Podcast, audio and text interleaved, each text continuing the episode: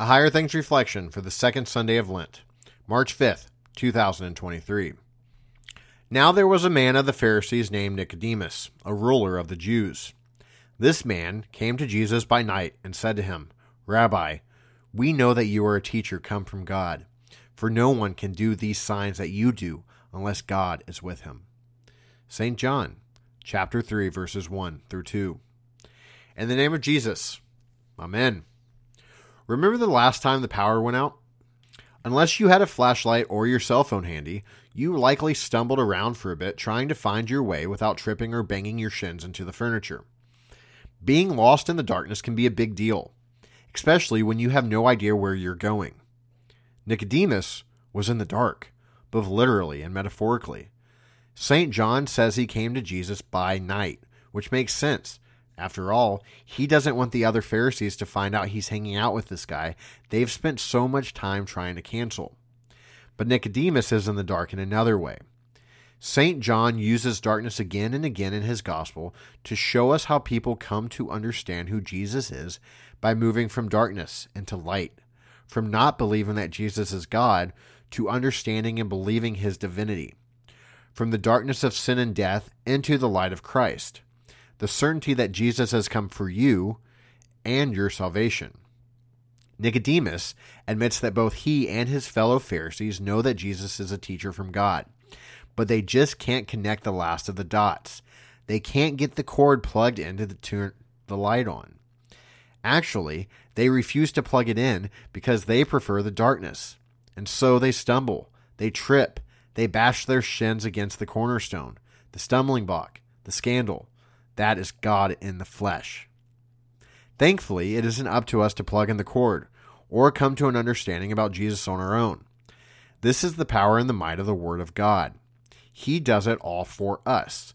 He plugs in the light, turns it on, focuses His power and brightness upon us, warms us with its glow, and makes sure it never goes out again. Jesus is able to do these things, not because God is with him, but because he himself is God, God in the flesh, for you, working to do what you cannot to bring you to faith and salvation in his mighty works. In the name of Jesus, Amen. I thank thee, my heavenly Father, through Jesus Christ, thy dear Son, that thou hast kept me this night from all harm and danger. And I pray thee to keep me this day also from sin and all evil that all my doings in life may please thee. For into thy hands I commend myself, my body and soul, and all things. Let thy holy angel be with me, that the wicked foe may have no power over me. Amen. Our Father, who art in heaven, hallowed be thy name. Thy kingdom come, thy will be done, on earth as it is in heaven.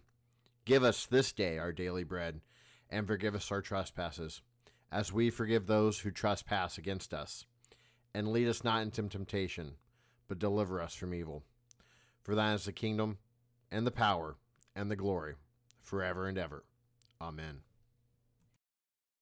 I believe in God, the Father Almighty, maker of heaven and earth, and in Jesus Christ, his only Son, our Lord, who was conceived by the Holy Spirit, born of the Virgin Mary, suffered under Pontius Pilate, was crucified died, and was buried.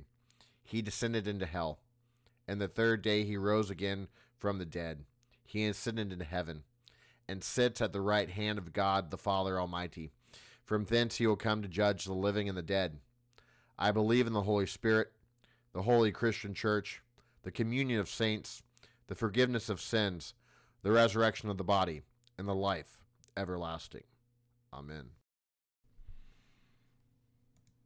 Christ's words are often taken out of context and misconstrued in society.